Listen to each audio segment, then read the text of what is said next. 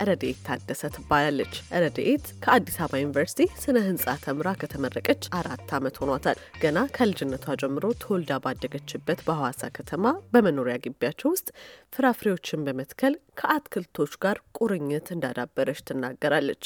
ካደገች በኋላ የፕላስቲክ ፌስታሎች በአየር ንብረት ላይ የሚያመጡትን ጫና ስትረዳ ደግሞ ለዚህ ነገር መፍትሄ ለመፈለግ ከአጋሯ ህሊና ታደሰ ጋር በመሆን የተለያዩ ሙከራዎችን አድርጋለች። በዚህ ሂደት ውስጥም ተመልሶ በጥቅም ላይ መዋል የሚችል የወረቀት ቦርሳ ያዘጋጁ ሲሆን ይህን ቦርሳ ልዩ የሚያደርገው አገልግሎቱን ሲጨርስ የለማ መሬት ላይ ተጥሎ የተለያዩ የአትክልት አይነቶች ሆኖ መጽደቅ መቻሉ ነው። ረድኤት ተተክሎ ስለሚበቅለው ቦርሳ አጀማመር እንዲህ ታስረዳለች። እኔ ማለት ተወልጄ ያደግኩት ሐዋሳ ነው። ከሶስት እህቶቼ ጋር ነው ያደግኩት። በልጅነታችን እኛ አታክልት ስንኮተኩት የተለያዩ ፍራፍሬዎችን ስናሳድግ ነው በቤታችን ውስጥ ያደግ ነው። አሁንም ድረስ ያደግንበት ቤት ውስጥ የማንጎ፣ አቮካዶ የተለያዩ ፍራፍሬዎች አሉ። እንደ አንድ ግዴታም ነበር የሚታይብን በልጅነታችን ስናድግ ማለት ነው እነሱን መንከባከብ። እሱም ወደዚህ የመጣ ይመስለኛል። ከዛ በኋላ በሁለት ሺ አስራ ዘጠኝ ነው ይህን ነገር ሀሳብ ያመጣሁት የነበረ። ወደ ሀሳቡ የገባሁበት ምክንያት ምን ነበር? ሁለት ሺ አስራ ስምንት ላይ አዲስ አበባ ዓለም ላይ የአየር ብክለት ካለባቸው ከተሞች ውስጥ አንዷ ሆና በጣም ኃይለኛ ከፍተኛ የአየር ብክለት ካለባቸው ከተሞች ውስጥ ተመድባ ነበረ። ይሄ በጣም አሳስቦኝ ነበረ። እኛ ሀገር ደግሞ እንደምታስቡ ከሆነ specially ደግሞ አዲስ አበባ ላይ ፌስታል በየቦታው በግዴለሽነት ሲጣል እናያለን። እንዲሁ በነፃ ደግሞ በየወሩ ወደ ሁለት ሚሊዮን የሚሆኑ ፌስታሎች አዲስ አበባ ላይ ብቻ በነጻ ይታደላሉ። እነኚህ ሁለት ሚሊዮን ፌስታሎች ደግሞ በስርዓት ይጣላሉ አይጣሉ የሚለውን እንግዲህ የምናየው ነገር ነው።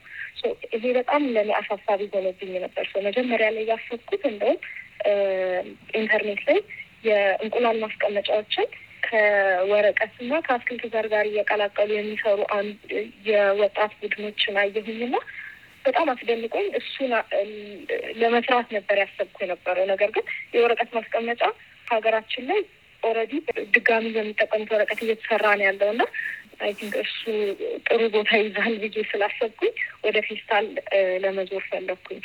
አሁን እነኝን ቦርሳዎች በተቻለ አቅም ፌስታልን እንዲያስቀሩልን በሚል ሰው ይሄ ይተከላል፣ ወደ አትክልትነት ይቀየራል የሚለውን interested ሆኖበት እንሞክረው ብሎ እንዲጀምረውም ነው ይሄንን ሀሳብ ያመጣሁት።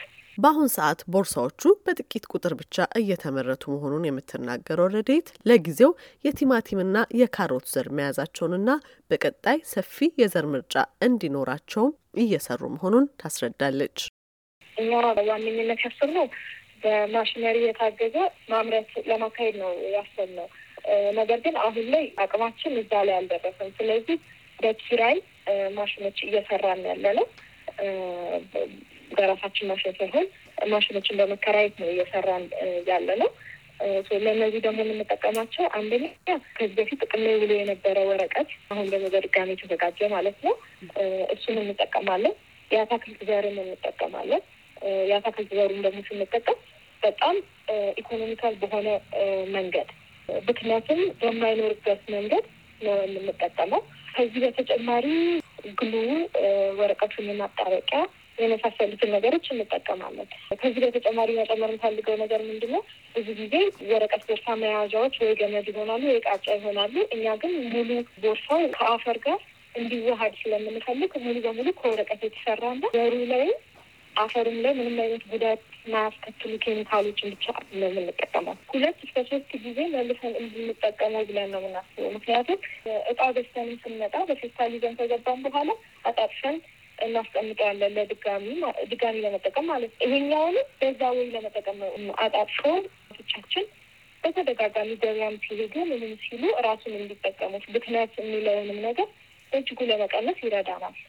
ዘሮቹን አሁን ላይ ከ Ethiopian Seed Association ጋር ስለ ዘር የሚሆነውን አቅርቦት በመነጋገር ላይ ነን ያለ ነው። ለጊዜው እየተጠቀምን ያለ ነው የካሮትና የቲማቲም ዘርን ነው። ነገር ግን ወደፊት ምን እናስባለን? ቦርሳዎችን በተለያየ አይነት ሰው በምርጫው የተለያየ አይነትን vegetable ን እየመረጠ እሱ ዘር ያለበትን ቦርሳ እያለ እንዲገዛ እናስባለን። ይሁንና ሲተከል የሚበቅለውን ቦርሳ ለገበያ በማብቃትና በማስተዋወቅ ሂደት ውስጥ የተለያዩ ፈተናዎች እንዳሉባቸው ነው ረድኤት የምትናገረው። አንደኛው challenge ምንድን ነው? ህብረተሰቡ የፌስታልን ጉዳት ጉዳት ብሎ አልተገነዘበውም ወይም የምር የሚያደርሰው ጉዳት ምን እንደሆነ አላወቀውም። ይሄ በጣም ትልቅ challenge ነው። አንድ ነገር ሰው እንደሚጎዳው ካላወቀ በቀር ሊያቆመው ፈቃደኛ ሊሆንልን አይችልም። ሁለተኛው ደግሞ የዋጋ ጉዳይ ነው። ፌስታል almost ምንም ሳንከፍልበት ማለት ይቻላል በየቀኑ ቤታችን ውስጥ ብዙ ሰብስበን እንገባለን። ለምንገዛው እቃ እንከፍላለን፣ ለፌስታል ግን አንከፍልም። ግን በብዛት ይዘነው እንገባለን። ከዚህ ጋር መወዳደሩ ትንሽ ይከብደናል። እኛ ቦርሳዎች ማለት ነው በሁለት አይነት size ነው የሚመጡት መካከለኛ size እና ትልቅ size ሆኖ ማለት ነው። ትልቁን size የምንሸጠው በስምንት ብር ነው። medium ዋን ደግሞ በስድስት ብር ነው የምንሸጣት። በስምንት ብር የሚሸጠው አሁን አዲስ አበባ ገበያ ላይ ባሉ ሌሎች የወረቀት ቦርሳ በአስራ ሶስት ብር የሚሸጠው ነው። እኛ በተቻለ አቅም ዋጋችንን ለማውረድ አስበናል። ምክንያቱም አላማችን አንደኛ ተደራሽነቱን ማግባት እንዲሁም አዌርነስ መፍጠር ስለሆነ ዋጋችንን በደንብ አውርደን ነው እየሰራን ያለ ነው። ሌላው ደግሞ ደረጃ ደግሞ ስንመጣ ባለፈው ዓመት ላይ የተወካዮች ምክር ቤት ፌስታልን ከገበያ ላይ እንዲወጣ የሚል ሕግ አውጥቶ ነበረ። ነገር ግን ሕጉ መሬት ላይ ወርዶ አላየነውም እስካሁን። ከዚህም በፊት እነዚህን የመሳሰሉ ሕጎች ሲወጡ እንሰማለን። ነገር ግን ሲተገበሩ አይተናቸው አናውቅም። በቆራጥነት እነኝህ ህጎች ካልተተገበሩ በቀር አንደኛ እነኝህ ነገሮች መስራት ከባድ ነው። ሁለተኛ የነገዪቷ ኢትዮጵያን በጣም የምታሰጋ ትሆናለች ብዬ አስባለሁ። Plantable Bags ወይም መተከል የሚችሉ ቦርሳዎች ፋብሪካ አቁመው ሙሉ ለሙሉ ወደ ስራ ለመግባት የገንዘብ ድጋፍ የሚሻ ሲሆን የ BlueMoon የስራ ፈጣሪዎች ውድድር ላይ የማብቂያ መርሃ ግብር ውስጥ በተመቻቸላቸው እድል በመጠቀም እየተንቀሳቀሱ ይገኛሉ። በአሁን ሰዓት ለመጨረሻው ዙር ካለፉት ተወዳዳሪዎችም መካከል ናቸው። ለአሜሪካ ድምጽ ዘገባ ኤደን ገረመው ከዋሽንግተን ዲሲ